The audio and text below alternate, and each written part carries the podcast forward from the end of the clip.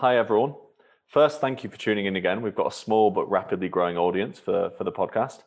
We're making things much more regular now, and we've got some great guests coming up both on the founder and on the investor side. Today's conversation is with Mike Kelly, general partner at New Finance VC, a new UK based fund backing startups restructuring the financial system at the interface of traditional finance and DeFi and crypto. They focus on five key thesis areas applied cryptography, CBDCs, central bank digital currencies, open finance, computable contracts, and market networks. Um, Mike has a, a background as a computer scientist and fintech founder and operator, having previously worked on Starling Bank, Funding Circle, and his own company, Curl. Let's meet Mike Kelly. Mike, good to have you here today. Yeah, um, no worries. Thanks for having me. Um, so, yeah, as I said, it'd be useful to have a bit of an intro on you, uh, your background. So, you spent quite a lot of time in financial services, sort of fintech startups, right? Mm. Yeah, my, so by trade, I'm a software engineer. So, mm. um, I've been working with early stage or on on early stage companies building software, working on product design um, 18 years um, since I was 18, basically, since I, I came up school. Mm. Um, and over the last probably like eight years or so, I've, I've, I've ended up focusing on uh, on financial technology and financial services. I'm actually not really big fan of the word fintech because I think a lot of what fintechs do is actually product. So it's more about service design and, and product than it is about like pure technology. But mm. and nonetheless, fintech is the word. So that's what I guess I've been I've been focused on. Um, I was very fortunate. Um, uh, I'm, I'm, friends with Tom Blomfield. I'd, I'd, worked on a startup with him, a Y Combinator startup called Grouper. Uh, and then when Tom joined a bank at, at the time, it was called Bank Possible uh, as the CTO. Uh, bank, Tom phoned me up and said, "Do you want to come and build a bank from scratch?" And I was like, "Hell yeah, that sounds awesome!" And, and I'd never really done. I'd done bits and pieces of kind of fintech related stuff, but nothing that kind of hardcore. Um, so jumped in, built a bank from scratch, and then w- while I was there, um, that that was the bank that incidentally ended up being kind of Starling and Monzo, so they kind of split into two. Uh, right, uh, but this so was like the very early stages. You were you were sort of involved in that original team. That I I, read about this, and then mm. um, and it all sort of ended up breaking up because people fell out between the two companies and stuff, right? I, I, think yeah, I, I think there was some, some sort of like philosophical differences about how to approach the problem space, mm. and I mm. think you can see that in a way with the, the, the approach that both Starling and Monzo took. They were different, like the brands were different. Uh, they, you know, Monzo went forwards with this kind of prepaid card. Um, Starling kind of held their ground and went straight for the banking license and didn't bother with the intermediary product. Yeah. Um, so, so I think you know, in, in the end, I think actually the departing actually made sense because there was sort of two sides of the team that had different yeah. philosophies about how to approach it, and they both succeeded in their own way, right? So, so it's yeah. a happy story for everyone. Yeah, it's interesting. So, I use I use Monzo for my personal banking, and I use Starling for for business mm-hmm. banking. Um,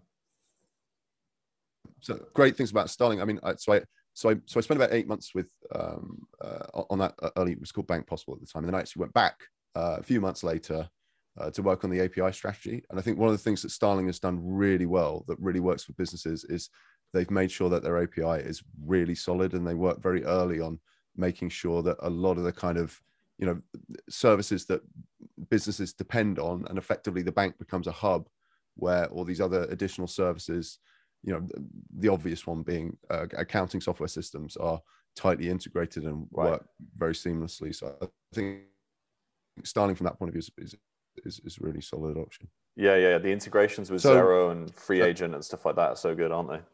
Hmm. So, so, so, so I was at Bank Possible. I was there for about eight months, and and while I was there, I ended up uh, sort of working on the core banking system stuff, and then eventually ended up working on the um the bit the core bank that connects to the card system.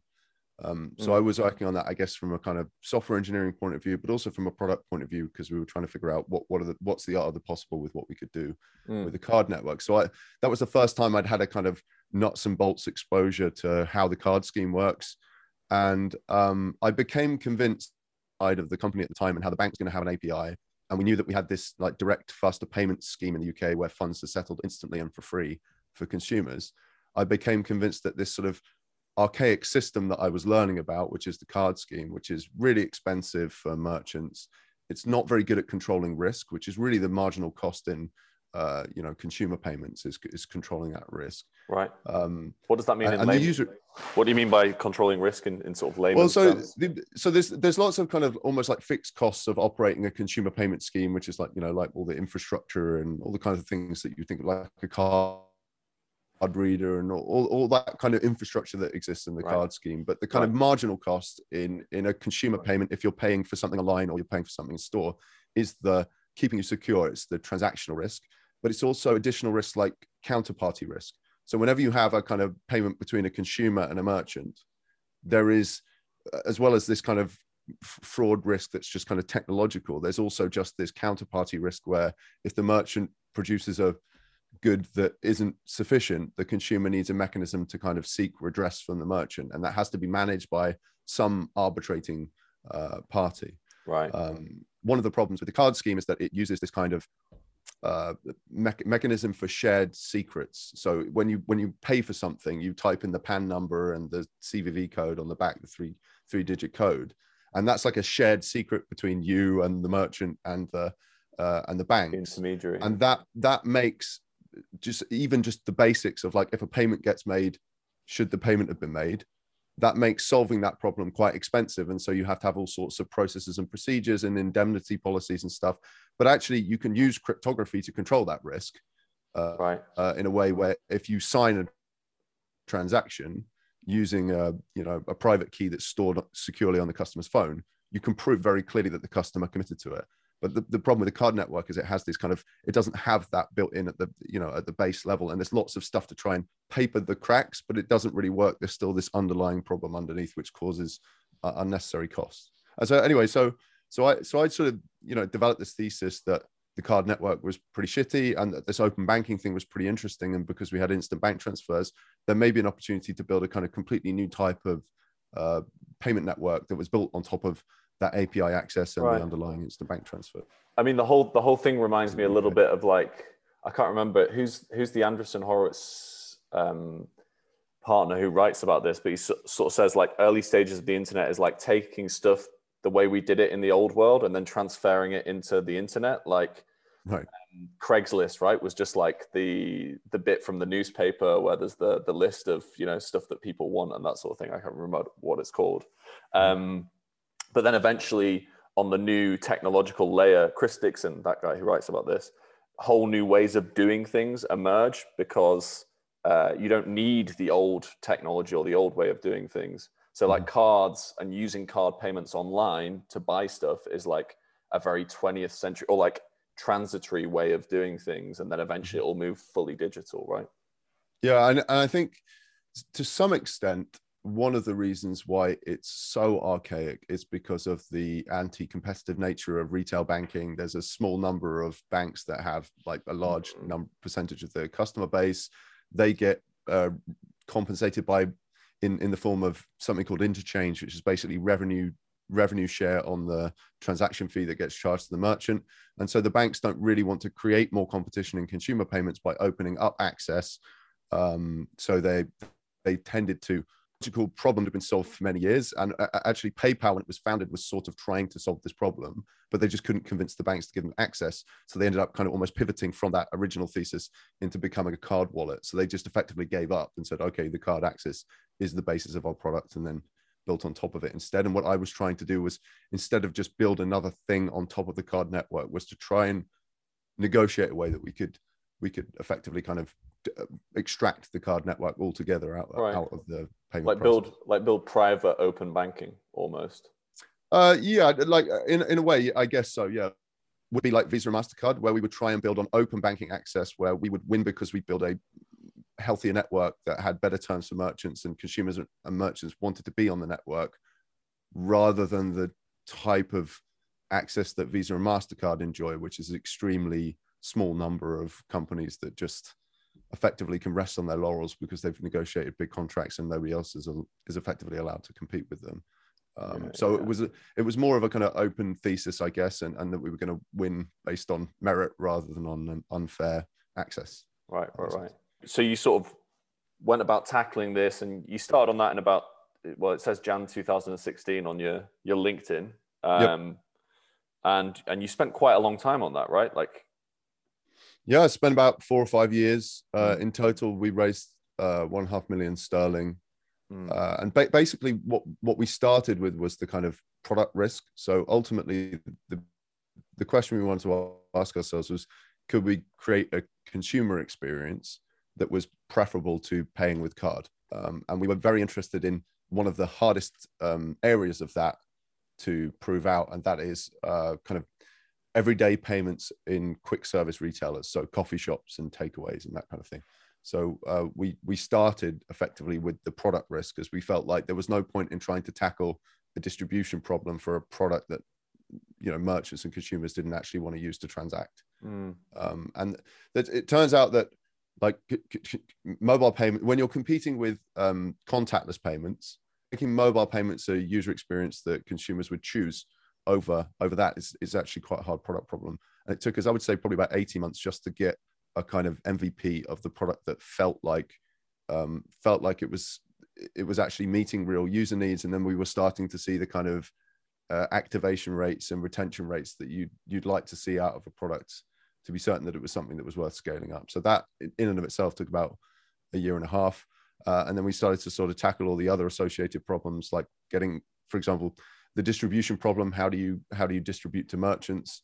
Um, and and the other big question for us, which was the access to the bank APIs to be able to instruct the bank transfers, and that was a really big uh, kind of stumbling block for us because, as I say, the banks have very strongly misaligned incentives, um, right? Um, and so getting that access was quite difficult, and, right. and that ultimately, I think, ended up being a, you know, too much of a too much of a kind of problem for us and, and and we were kind of bound by the the regulatory access that we needed and, and the kind of the fact that that was being delayed right and then you're also i guess just competing against so many players trying to go into this space who are very well capitalized like mm-hmm.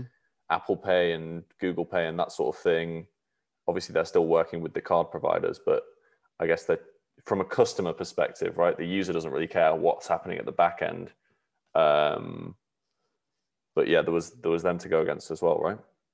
Well, so I, it was an interesting one for us because ultimately we would have loved to have the curl network integrated into the operating system, which really mm. just means attaching Apple Pay or you know uh, Android Pay or uh, Samsung Pay into the curl network. Um, mm. So we didn't, we never really saw ourselves as competing with those uh, those types of kind of um, yeah operating system based like payment wallets Right, you're more up um, against Visa and Mastercard and stuff like that.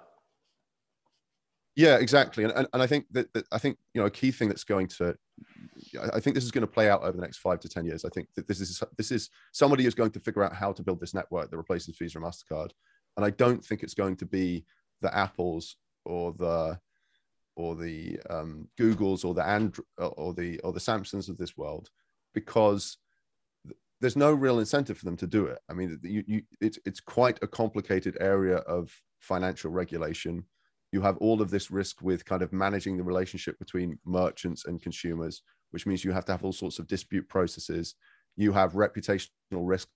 So I think what will happen is um, you will get these independent networks that will spring up, which effectively just replace Visa and Mastercard as new types of transactional network that are just built on these more secure, more efficient, uh, better user experience um, rails that can be built on top of all the open banking access that's now starting to be opened up. Mm-hmm. Um, what what I think is the interesting one is obviously you're talking about building a network, and it's a network of sort of merchants and consumers ultimately. Like what makes mm-hmm. Visa and Mastercard powerful, I guess, is like they have these relationships with the, bra- the banks and then the banks have access to all the consumers and then once all the consumers are on the the network they just they're just sort of there and then that attracts the merchants it's like it's quite chicken and egg but how do you break through that? Like do you um, do you work with like emerging competitors to banks like crypto companies or, or neobanks? Um, like what's your go-to market do you think? Well i think that that's a it's a really good question. Um, that's I spent a lot of time thinking about that.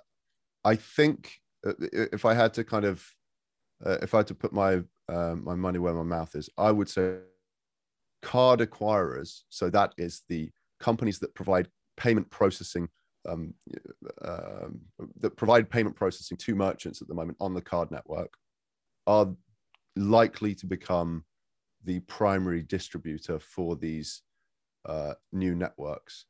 And the reason for that is because in the old card world, the issuing bank, uh, so the bank that the customer had, was the institution that really needed to be compensated because they had to be convinced to give that scheme access to be able to connect to the customers.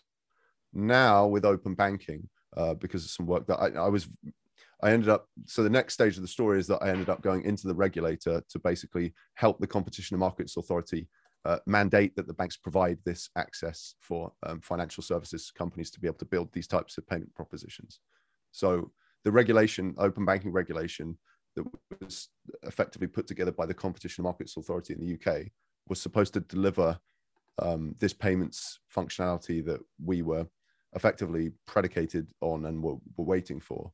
Uh, and open banking started to make noises that it was struggling to make the case to the regulators that the risk would be controlled and that you know this wouldn't create undue um, kind of systemic risk in the financial system and all these kind of things.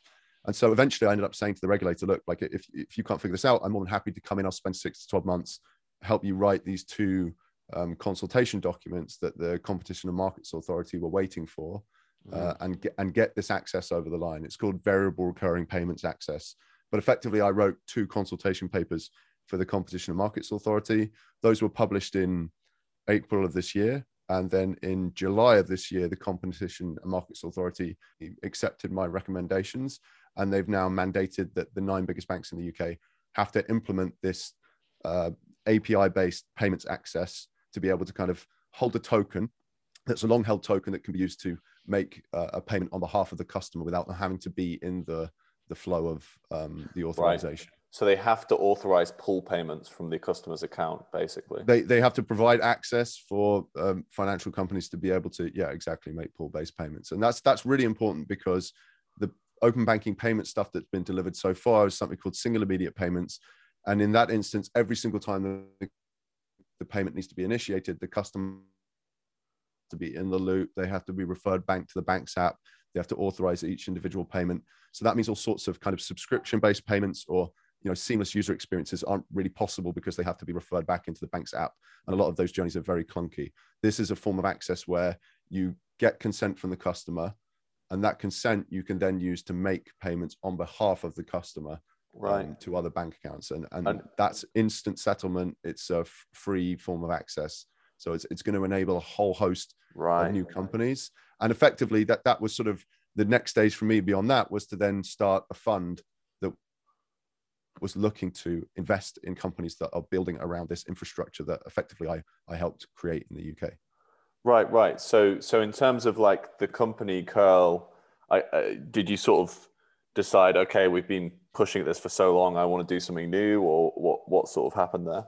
Yeah, so so really, what happened there was, I, as soon as we realised that the regulatory access was something that was stalling, that I was going to, you know, if this was going to happen, effectively, I was going to have to step into open banking and, and, and push this over the line because they were really struggling to make the case to the regulator.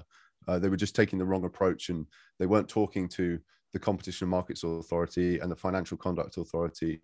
Competent regulators could really understand, and so I, I, I realised that I needed to commit to that if I wanted that outcome to happen. And and as the leader of the company realistically that meant that you know effectively we, we at least had to face hiatus for that period. I was going to have to commit at least three or four days a week.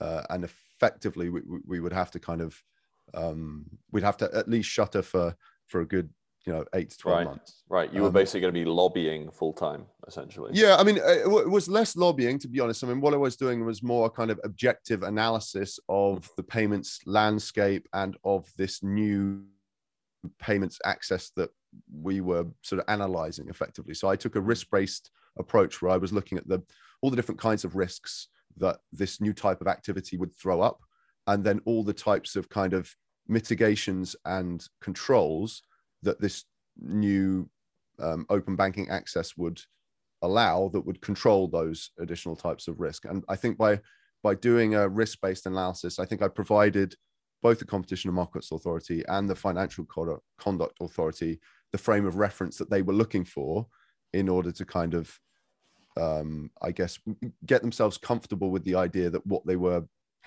planning on or what they were being suggested to mandate on the the, the CMA nine, the nine biggest banks in the UK, was proportionate and reasonable. And that's really what they worry about with this kind of regulation is they they don't want to mandate something on the banks which is unreasonable for obvious reasons because it just creates downstream problems for them right. and can create all sorts of systemic systemic issues. And so really the, the two consultation papers that I wrote were were a kind of risk-based analysis that, that, that effectively showed that actually there was there was there was very minimal systemic risk and there was a lot of upside to introducing the access it's so fascinating like hearing all of this it's such a um, like working in a obviously with odin we're like you know in, in a regulated market as well i was listening to do you know balaji srinivasan the guy mm-hmm. who's the coinbase cto and now he's at, at andreessen i think um, he, he did a po- really long podcast with sam harris where they talked about like the failure of institutions in the us and like how institutions like struggle in the digital age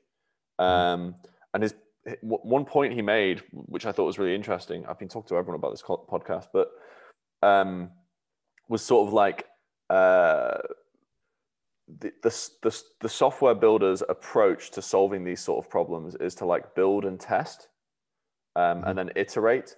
And and when you do things that way, the processes and um, sort of like regulation in inverted commas that you create are actually like uh, better, more secure, and higher quality than if you tried to regulate them from the outset. So he sort of uses the example of like Uber and says, you know, the trust with Uber um, and your ability to trust in the quality of the drivers and that sort of thing is higher than if you went to like a taxi firm and they had a stamp that said we're regulated by the taxi authority and all our drivers have been reviewed and you know you're not going to get raped by any of them or whatever right um, so it's interesting, you know. So he's a, sort of like this big believer in like a, the decentralized future and everything being run on on crypto. And um, I mean, it's interesting. You were talking about this being like a token based system, right? So I assume it's the bank that becomes the issuer of the token in this scenario. Um, is is that right? And then um, um so so it's it, so uh, you mean from an open banking payments perspective. Yes. Yeah, yeah, yeah. So the, in, in this instance, a token really just represents an access token. So it's not it's not like a token in the crypto sense. That's this of, whole debate about whether it's a security or an asset or whatever it is. But this no, is, no. I meant sorry. I meant token in the sense of the key, like the the the I unique see, yeah. the unique hash or whatever that you that you have for your mm-hmm. for your wallet. Yeah, absolutely. So, so open banking is really about, or VRP, this variable recurring payments thing is really just about this long held consent and this access token that you can then hmm. use mm. in order to kind of get access to the bank and act on behalf of the customer to make a payment mm. but without them having to authorize each individual movement which means you can mm. create all sorts of new kind of automated user experiences um, that previously were you, you could try to build them using debit card access so you can tokenize a, a debit card access and then use that to move funds the yeah. issue is the cost associated with it. Right, because you got to so pay the, what, the Visa fees or the Mastercard. Yeah, yeah, and and so that makes all sorts of kind of more dynamic, automated experiences economically infeasible because they can't be scaled because there's that underlying cost of card card payment. Mm. And what we've effectively what what I've sort of pushed over the line this year by by doing this work for the Competition and Markets Authority, working with open banking, is this VRP and sweeping access, which will provide a free form of access with instant settlement um, mm. over the faster payment network in the UK, which is the bank transfer network, mm. which will then effectively provide a completely a completely different form of access, which enables a whole host of new um, new types of propositions that previously were totally impossible. Mm. Um, and that that really was the the kind of the, initially the idea was that we are going to finish that work and then effectively we are going to kind of reboot curl turn it, turn everything back on again and start talking to the strategic investors we were talking to start start talking to VCs again and be like, that there was this big risk that was the access that we needed. We've de-risked that. We're going to carry on. Mm. Um, uh, but simultaneously, as I was sort of in the motions of doing this, I ended up talking with uh, a chap called Alex Dunstan, yep, um, and another guy called Doug Scott. Um, they run um, an organization called Potential, which uh, does all sorts of things in, in various different kind of domains of, you know, building early stage investing in companies and all sorts of stuff. And um, I basically they asked me if money was no object, what would you do? And I described this fund uh, that I called New Finance Ventures, and that was a fund that was designed to to invest in the companies that are aiming to restructure the financial system. So my thesis is that the the incumbent financial system is extremely inefficient and it doesn't serve society very well at all. Uh, and there's a big opportunity cost attached to that. There are some underlying principles, I think, that have been proven out in this kind of wild west of crypto. They've just been able to play with new models of structuring a financial right. system. So that was sort of my new question. ways of using cryptography. That was sort of my question when I was talking about, you know, Balaji's and, and that that podcast. It's sort of mm-hmm. like almost if you just go, go and do this stuff and don't ask for permission, um, do you end up, does that end up, and, and then once you've done it for a while, you can show to regulators, actually, this probably works better than what you have now? Like in terms of who's likely to solve this problem, is it more likely to be a company working purely in the crypto world and then getting regulated? Or is it a company who toes the line, works with regulators, and then builds maybe on a mixture of you know old rails and new rails or, or whatever?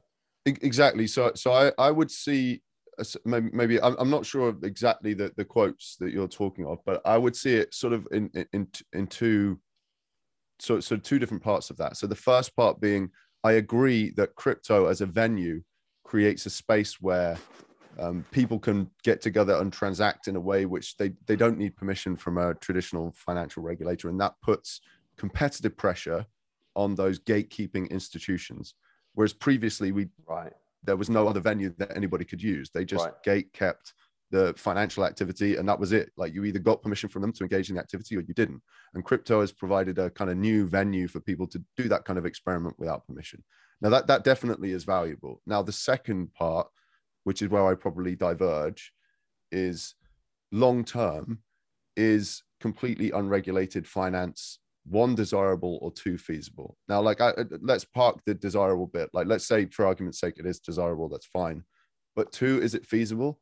I personally i think it isn't unless we make a radical change over how we govern society. So i think the fact is we right. have financial legislation financial activity is intended to be a regulated activity. There doesn't seem to be any appetite to change that. And therefore, I would argue that long term, the inevitable outcome is that that kind of wild west crypto activity, at least the kind of above board stuff that isn't intending to be black market, will eventually get captured as legislation and guidance is adapted. And that will get dragged into the traditional regulated financial system. Mm. And so, what our fund, New Finance Ventures, is doing is finding the companies that agree with that thesis and are taking the principles and tech that underpin crypto. So, for example, it might be, you know, applied cryptography or computable contracts or open APIs, and taking those principles and then applying them in the regulated financial space. So, figuring out what sort of license they need, or if they need to develop a whole new licensing structure for the type of activity they want to engage in, then figuring out what domains of finance they can make more efficient uh, or they could create completely new types of product in uh, and those are exactly the type of companies that we want to we want to invest in is, is companies that are trying to completely restructure the traditional regulated financial system rather than overthrow it with some completely unregulated right. uh, unregulated like pure play crypto um, yeah it, it's so interesting to think about how this plays out. Like some people like the crypto maximalists are sort of believers that like eventually, you know, they'll just figure out self-regulating mechanisms that work better than the ones that the regulators have and the regulators will be like okay let's just adopt that. But i think you're right. Like where stuff plays at the interface is is probably hmm. most likely to be successful. I mean your your point on like is if there's a radical change in the way we govern society and that sort of thing uh, is also a very interesting one because it's like, you know, current institutions are just so poorly set up to deal with the digital age because they're from an era where everything was top down, one to many distribution. Mm. And the internet age is basically about many to many flat distribution of information and power and you know it's just it's just completely different but where sort of old power and new power meet like that interface does seem to be a, a, really interesting space. But I think that's exactly why crypto has a lot of value in, as I say, putting competitive pressure in effect on hmm. these kind of gatekeeping institutions. like the whole reason for a regulator existing is so that they can like actively manage risk and a crypto system represents a kind of inherent risk to a regulator in the sense that it's in, pretty much its entire reason for being is that it's not coercible. Yeah. a regulator exists in order to coerce the behavior and to censor activity and to you know manage licenses and decide who who can do what when and how. I think so i think that that's the reason why i think it's really important to distinguish between the the genuine benefit of crypto and creating this venue where if society decides that the gatekeeping regulators are being too heavy-handed and that the financial system is as it is today is, is extremely inefficient and there are lots of areas where the regulation is either wrong or it's too heavy-handed or whatever by creating a venue where effectively society has the option to go to and to move its transaction volume to is a positive thing but what I expect to happen is that the, this will just encourage the regulators to start to be more progressive, to open Mm. up areas rather than allow it to kind of i mean it's get out of hand and out, out of their reach. It's already happening isn't it? Like some states in the us have been very forward thinking on this stuff. And then i also think you know your point on competition is really interesting. Like um it's almost competition in the sense of policy like policy like Mm-hmm. regulator competition right? So like there are big opportunities for these sort of city states and small countries like estonia and singapore and you know the caymans and places like that to be like really progressive but still provide like some security and Yep. safety blanket for you know the cons- for well for all the participants in the transactions because But otherwise that's exactly that's exactly what Jersey's done. Right. Um, and, and I think to, you know now the the UK interestingly in in leaving Europe is now in a position where it can harmonize with Europe, which is which is obviously the plan for the time being. It's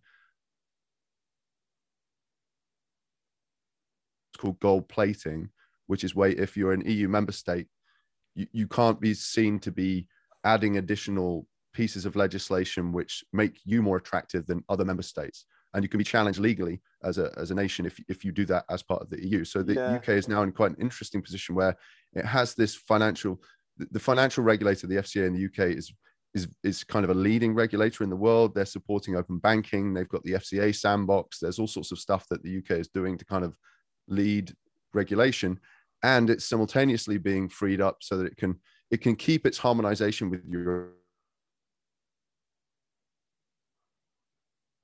Enjoy um, pretty healthy access to European markets, whilst also being freed up so that it can start to kind of add additional legislation on top if it thinks it can kind of sweeten the the deal for operators, financial operators in, the UK. So it's, Yeah, it's a pretty yeah. interesting time for the UK, I think. I agree. I think there's a silver lining with Brexit, and like I, I was very much on the fence personally with that. With it, I mean, I can see where everyone was coming from, and it's sort of you know, um, it's tricky because you know whether you vote Leave or Remain was so mixed up in like other political ideologies because we Oh, we, we yeah, throw yeah, them so- all so in one bucket together. Like if you vote Leave, you're automatically like a racist and hate immigrants. Do you know what I mean? It's Mm. like well, I should probably I should probably clarify that I, I'm not making a value judgment about whether the the net the, the net overall no, uh, but yeah, decision no, was socially beneficial for the. UK. It just purely in this in this one specific instance, I think this is a case where the UK potentially could benefit, pr- pr- provided that the but also leadership. it's it's get it done right. right. so now we need to focus on outcomes and like benefits like I, Hmm. yeah i think net it probably wasn't a good thing but you know now we are where we are i think Right.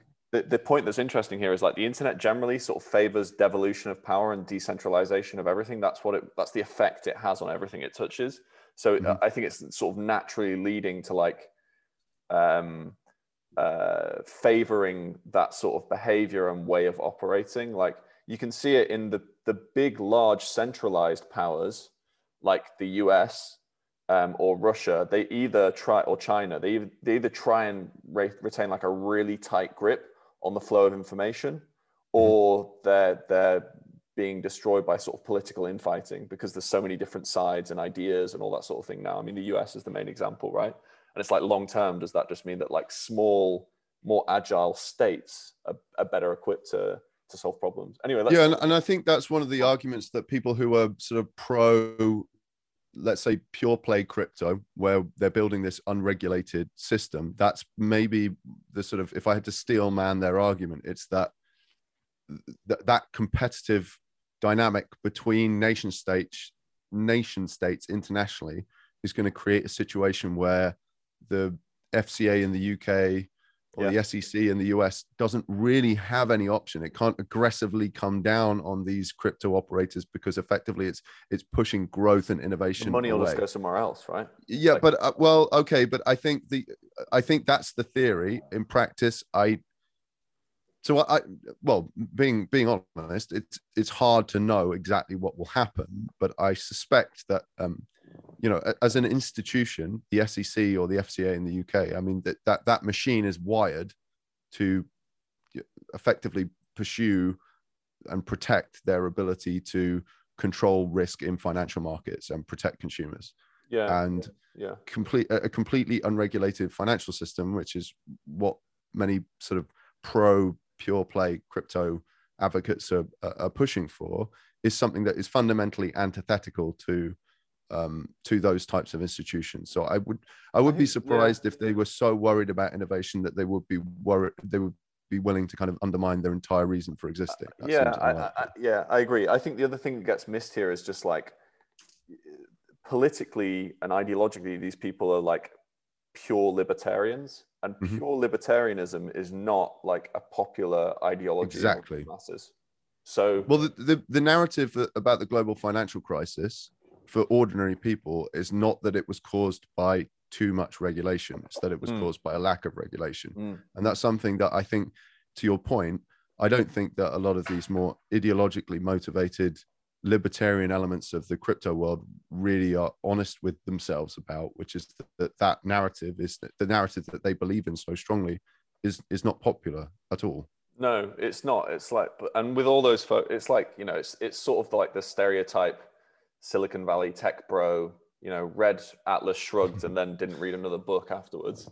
Um, but you know, and I think there is some truth in some of those ideologies, but I don't think it's sensible to try and run society completely that way, right? Like it's just, it's just, it just doesn't work like that. Yeah, I mean, I, I've been Um, going to the Bitcoin meetups, like the London Bitcoin meetup, since 2011. So I've spent a decade, you know, discussing this with um, with people. You know, some of the real original Bitcoin, you know, OGs who were who were around at that time. Mm. And um, I think the thing the thing that's interesting to me is I still think there there are some underlying principles in tech in crypto. I mentioned three of them before. You know, applied cryptography is a very very cryptography is a very very good way of controlling risk Mm. and controlling risk as i mentioned is like effectively the the key thing that you're doing when you're when you're doing any kind of financial activity and the use of applied cryptography in controlling risk is super important to creating efficient financial systems and and and, and customer propositions. And i think what the crypto wild west has proven out regardless of what happens with regulation is that that underlying principle of using applied cryptography to control risk is, is clearly effective. And there's a lot of opportunity to use it in restructuring the financial system to make it more efficient. So i guess what where i come at it from is i don't really need to make a value judgment about how decentralized or how centralized or how regulated or unregulated it will be. I'm more interested in the teams that are focusing on the value proposition to the end user Mm. and how these kind of underlying principles can be used to move the needle for users. Because i think long term those are the types of teams and companies and propositions that that are, are, are worth being on the cap table of Mm, mm. And how do you how do how do you think about this from a thesis perspective? Do you sort of have a, a few uh, specific areas of new finance that you're looking at and that you have concrete theses on, and you're like actively searching for companies, or is Yep. it more? yeah exactly so yeah we tend to take a more of a bottom up approach so there's there's really sort of five core themes which we focus on the first is as i mentioned before is blockchain applied cryptography Mm, The second is digital currencies and central bank digital currencies. So this is, you know, like the, the UK has announced Britcoin, but also super interested in um, in what Facebook are doing with supporting the Diem network uh, and and how that's going to play out. So I think there's going to be a lot of opportunity for for, for growth and, and building new types of uh, payment processes and new types of consumer propositions on top of those kind of more regulated digital currencies um, open finance and, and, and APIs again is, an, is another area. That's the third one. Computable contracts and programmable money, super interesting area. It opens up all sorts of new financial products, new methods of governance very very interesting mm. and then market networks which again mm. is another area that i think is super interesting like bringing the market network dynamic to areas of um, the, the, the financial system that currently you know aren't aren't exposed to that kind of those kind of digital digital networks. Mm. Super super interesting. Mm. I think market networks is one of those things where it's like, I mean, obviously we have a bias because we're sort of trying to build something in this space, but it, it feels like there's a lot of sectors where you know it's it's starting to to, to crop up and big things are happening. Um, uh, you know, if you look at Depop and you know platforms in the commerce space, like you know that's sort of what they're building. Um, I think it's interesting to think about how it plays out in more like niche B two B spaces and, and stuff like that. Are there, are there any examples of you know specific companies in, in in financial services that are doing stuff in that area that you're you've been looking at? Well, I know one, right? I'm, I'm talking to the founder, so I, I and seriously, I mean, I like, yeah, it's a bit funny to do that, but I mean, I think it's a perfect example, though. and mm. it's it's very, um, I guess, yeah, from my perspective as someone who's sort of entering into the you know VC space, it's super interesting to see to see somebody applying market networks, um, like market network dynamics into that space mm. and the, to look at and think about what the what the potential um, you know impact that that could have. And the things it's not even just about you know Odin. It's about what types of businesses, what types of firms, what types of organizations, what types of individual actors right could that then secondarily spawn? right right right right and i think like that's you, really what you... our fund focuses on it's like who's trying to make a move which is about restructuring, genuinely restructuring the way that parts yeah, of the financial system yeah. work. So we're not trying to invest in, like, we're not really interested in like, not that there's anything wrong with this, but we're not really interested in people who are making software as a service tools for financial businesses. That's there, that, there are lots of successful companies that have been built, and uh, there's lots of you know successful VCs that have invested on that thesis. We're not really interested in that. We're much more interested in in, in companies you know like Odin that are, that are trying to really like swing for the fences and and think about how they can use some of these uh, you know methods to yeah. genuinely restructure the way that it works. Yeah it's sort of like how do you i mean looking at the other areas as well right? It's sort of like how do you turn how do you create infrastructure? And then how do you like commoditize stuff that isn't currently a commodity and, and open up access? And then you know if you do that right then it's like as you say you build you create opportunities to build very big businesses on top of that commodity as well I, um, the the thing i would say about market networks i mean again I, I, sort of i mean what we were doing with curl was effectively a market network that mm. was our thesis long term was that it mm. wasn't going to be in transaction fees we were actually going to build a market network and that's where our business was going to lie so we mm. were trying to push transaction fee to zero and then build a business in a market network the, mm. the thing about market networks i think really lends itself so well to startups is that there is a really difficult kind of Rubik's cube of you've got to get the product right, you've got to get the tech right, you've got to get the distribution right, you've got to get there's there's so many different bits and pieces and moving parts that it really lends itself well to early stage founders and early stage companies because you do have to have a lot of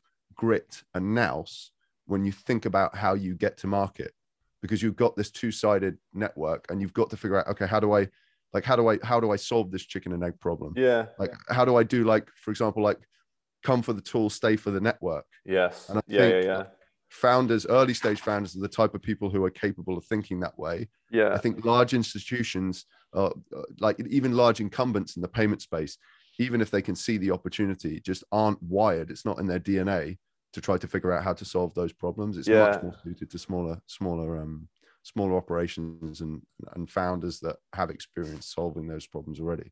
Yeah, I think NFX's playbooks on this stuff are, are really yep. good. Um, totally the, agree. The way James Currier always talks about it is like um, start with a SaaS workflow tool that solves a problem for one player in the network and mm-hmm. focus on them, and then you load up like either supply or demand without worrying about the other side of the marketplace essentially yeah it's like make a single player game and think of all of it as a single player game right right, right. if and you then create a uh, single player game then that's that's your route to market and then introduce new players and eventually over time yep. it becomes multiplayer and that's when you really grow and create a moat, right? Yeah, so that's what we. So it, sort of, I guess, going full circle back to back to, to the early journey with Curl and the product things. Like part of what we were trying to do was figure out like what's a what's an example of a consumer payment game that is a single player game, and mm. that's why we focused on quick service retailers because we mm. said there are coffee shops that already have let's say 400 regular customers. That is a closed loop where those customers come back every day. So if the, the customer downloads the app and uses it, they're getting value from the app every day, which means we have stickiness. We're building up a relationship with the consumer. But it also means we have as long as we can incentivize the merchant by reducing their cost of payment processing and improve, improving the customer experience in the store then effectively the merchant becomes a distribution channel for us because they have this captured audience of, of regular customers that are already you know we haven't actually got a two-sided market pro, um, problem so that was exactly the type of single player we were focused on how do we help you know regular um, how do we help local businesses with regular customers you know improve the way that they um, serve customers and reduce cost and, and, and that mm. ended up sort of effectively being the underlying thesis that started you know the the, the, the kind of we, we started to kind of grow and, and improve the, the, the product side of things um, mm, mm. based on that yeah i think that's an interesting angle. The other thing there is like you sort of landing and trying to expand in an area where like no one else is really looking. Like the incumbents aren't bothered about it because it's like such a tiny opportunity but they haven't yep. seen that it's it, it's an it's a wedge to drive into that market you know?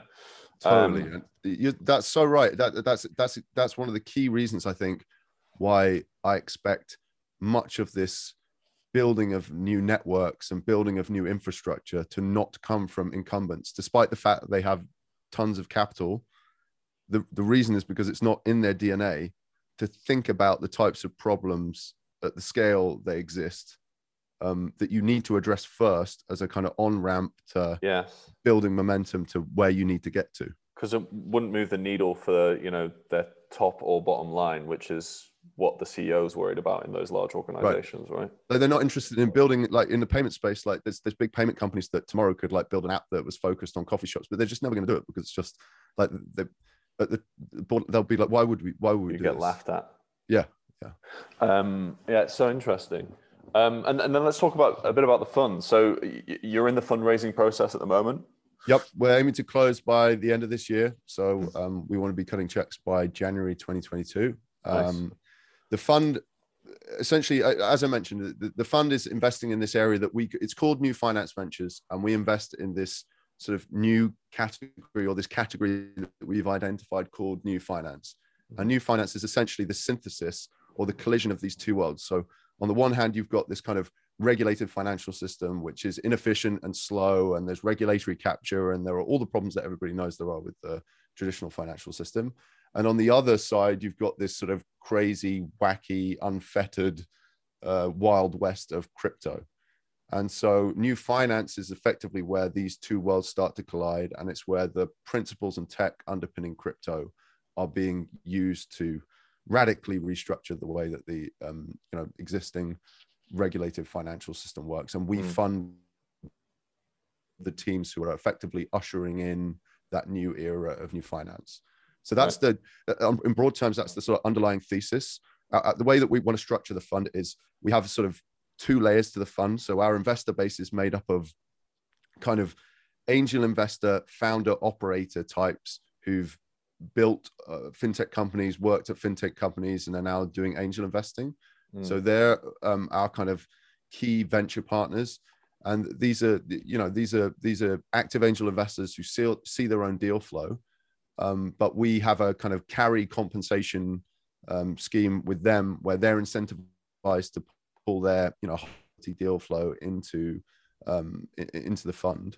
And on top of that kind of venture partner layer, we have then a kind of range of institutions who are much more passive um, and um, yeah, effectively kind of more like traditional, more institutional investors in the fund. Mm, right, right, right, right. So I guess you get a bit of old finance and a bit of new finance in a way there, right? Well, yeah, and I guess what we're trying to do is from from day one to try and think about, you know, VC and structuring of a fund again, like almost kind of dog food on our own thesis, mm. is to look at the the VC model and say, okay, what that's uh, fundamentally, you know, based around some kind of new principles, whether it's kind of network thinking. So as I mentioned, we've got this venture partner network, Mm. And and and and to try to try and kind of almost um, put our money where our mouth is in terms of thinking about how we build the the the, the fund, both fund Yeah. one, fund two, fund three, and just thinking Yeah. about how that how that will work going forward. And I think how potential plays into that is really interesting as well, right? Like what Alex and Doug are doing as LPs. So. Yeah. might be worth framing that. But like, you know, Pete Denny's building a climate VC also backed by Alex and Doug, Alex and Doug. And then I, I think they've got some other folks in the pipeline, right? Um, and, and you're also, I guess, Alex plugging and- into. Go on. So Alex and Doug have mentioned recently um, that they're they're planning. So there's um, I'll have to look it up, but the, the UN has sort of like 17 um, development goals, Yes.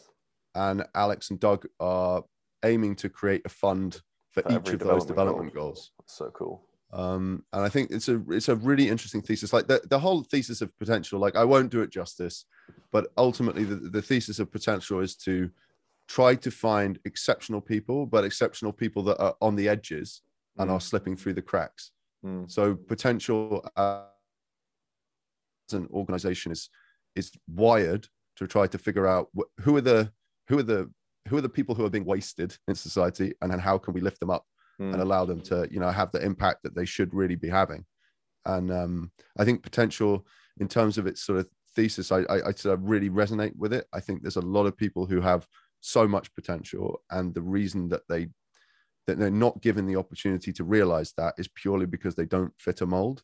And i really like that alex and doug are trying to configure you know they're running this experiment where they're trying to figure out people they can experiment with to do loads of exper- so it's sort of experiments all the way down. Yeah, it's, yeah. a- super interesting to to watch them operate. I, I think so much value is, is is going to be produced out of what they're doing. Yeah, I think it's so unique to the way the two of them think.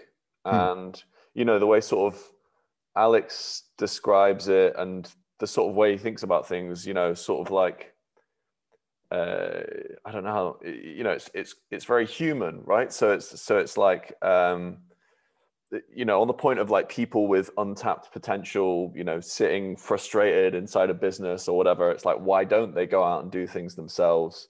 Mhm. You know, it's, it's like, that's a lot to do with like their past, their personal issues, you know, whatever. And I think it's framed really well on their website, which I took a look at today, which is is really cool. But yeah, I think they're doing something really awesome, and I, I think it's got so much potential itself. Yeah, I yeah, think- yeah. I mean, it, it's also it, it- as you say, like it, it's a from a kind of fifty thousand foot view, it's an incredible vision. But the thing I really like about both of them is that they're also very practical. So they think Yes. tactically about how to actually realize it, and I think that's that's something. It, it is that is the kind of founder, the kind of gritty founder mindset, and they both have that, and it's so interesting to watch them apply it to such a big idea I think such a yeah. kind of crazy um yeah yeah vision yeah, I think how it plays out in venture capital is going to be super interesting because you know they're basically saying, okay, we're going to do these 17 funds, and then for them, that means you're basically building like a fund of funds indexing, you know, sort of venture. I guess initially UK and Europe, and then you know, you know more further afield.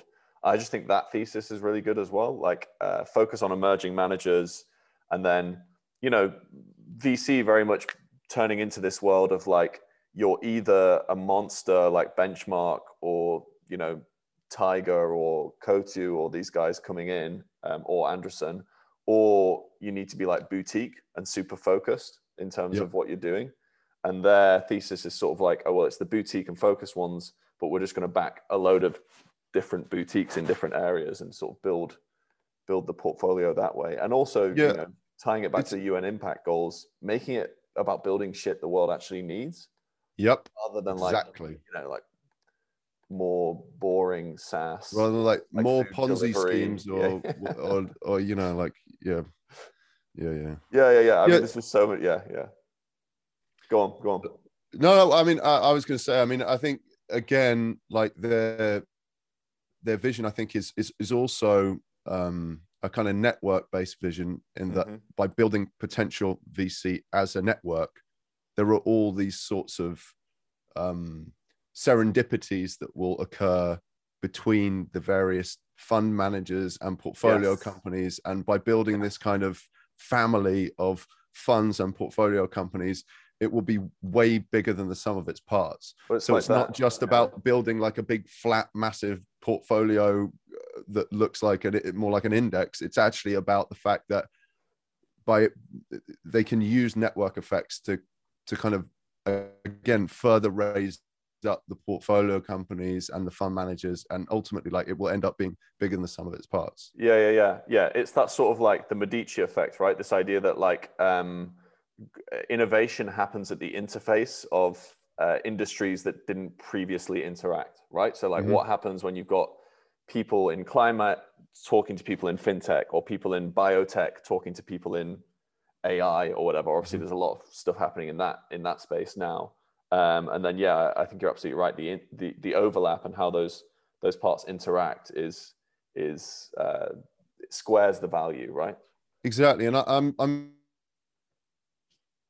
i'm really excited to see how this kind of new finance fund can support all of these um, kind of un development goal uh, funds because i think the financial infrastructure is so important in so many domains of life. It's a necessary evil in a way like financial infrastructure is it's you can't get away from it. Even if you're doing charity you have to have quality financial infrastructure. And and, and even to you know to some extent thinking about the, the some of the types of challenges that you know people trying to do carbon accounting face.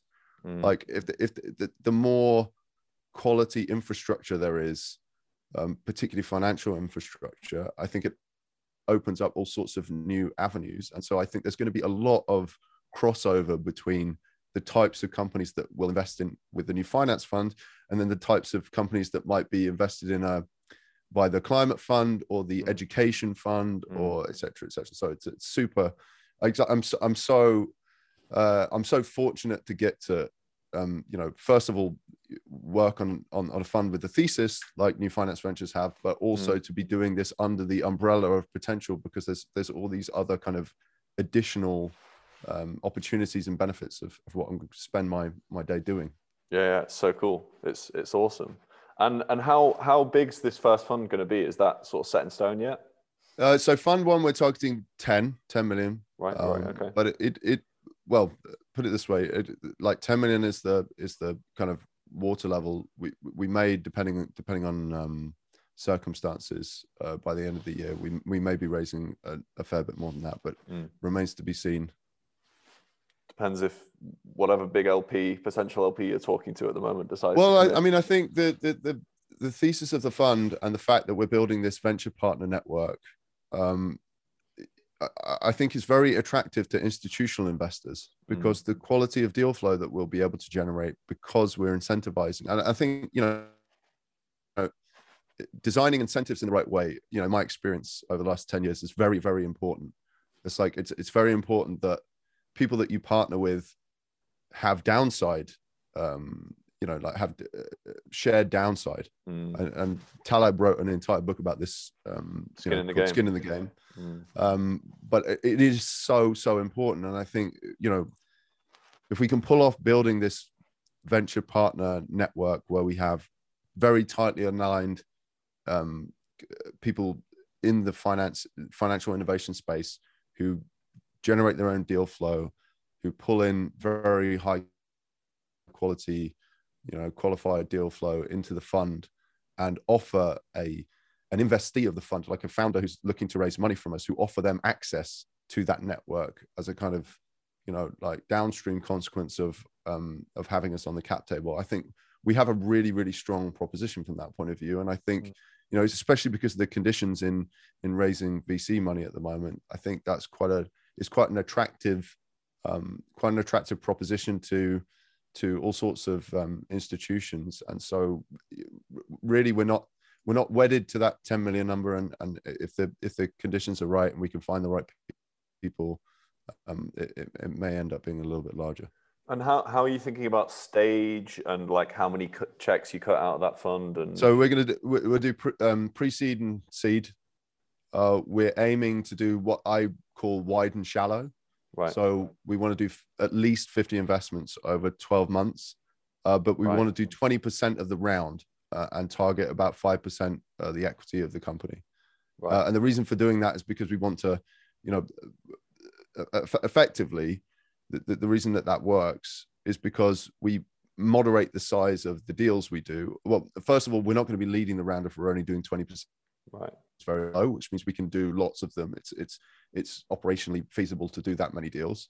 And the second is that if we moderate the deal size, we'll make sure we have the broadest possible allocation uh, across uh, across the startups that we we find that we think are investable. And the the reality of early stage returns is that it's it's possible to kind of remove the the dead weight and companies that you don't think are going to make it but then between the good and the great it's very difficult to determine there are so many factors involved Man. you really have to identify yeah. who are the teams that you think are going to be able to put up a good fight yeah yeah yeah effectively spread yourself across as many as possible and so i think at least for fund one we're not going to be you know leading any rounds we're going to be just trying to help make early stage conviction based investments so we'll we'll we'll, we'll commit a check even if they don't have a lead investor and then we'll try and help them build around off the back of that. Mm, mm. I think that's an that's a really interesting approach. Like, um, it, I mean, firstly, going in alongside uh, another lead is good as an emerging manager for like building some credibility and, and that sort of yep. thing. Um, you know, and obviously, if you saw stuff that you have conviction in, in, you can help share it with your network as well. And then mm. I, I, suspect it also frees up more time for you to focus on your relationship with your LPs uh, and and that sort of thing because like you know once you get to fund two and three i think building that good relationship from the start is is also important if you were spending time hunting for deals all the time um, yep. you'd, you'd have less less time to do that exactly, exactly. Um, well it's super exciting um, so if people want to get in touch with you they can they can reach out on on twitter and linkedin yeah mike mike kelly 85 right on twitter and if you want to email me, it's just mike at newfinance.vc. Newfinance.vc. Is your website up yet, by the way? Yeah, yeah, it is up. It's just a holding page at the moment, but there's a you there's a uh, you can get on the kind of news list if you want to name your email, so you can keep keep track of progress and um, yeah, as I say, just right, send, yeah. ping me an email or send me a DM, DM on Twitter if you want to chat about the fund or chat about new finance in general as a category. Like more than happy to chat with pretty much anyone. So just reach out. The website's sick. I'm just looking at it now. who does the branding? Like, is this the same people who do potentials? Branding? Yeah, yeah. So there, there is like this is really cool. Like potential is structured in this awesome way, and there's this sort of a team inside of potential who do like all sorts of stuff like marketing and branding. And right. yeah, there's a uh, there's a guy called Will inside of potential. Will Viles. He's awesome guy. Is he doing Very all cool, the, the uh, design, design stuff? Aesthetic. Right, right, right. Yeah, right. yeah, yeah. It's his, it's his touch everywhere. And then I guess Alex is Alex is ex Saatchi and Saatchi, isn't he? So he's definitely yep. got an eye for this stuff. uh, yeah, so it's so cool. Love it. Um, okay. Well, look, Mike, thanks so much for your time. Um, and uh, yeah, chat to you again soon. Yeah, awesome. Thanks Take care, buddy. man. See ya. Cheers. Bye bye bye.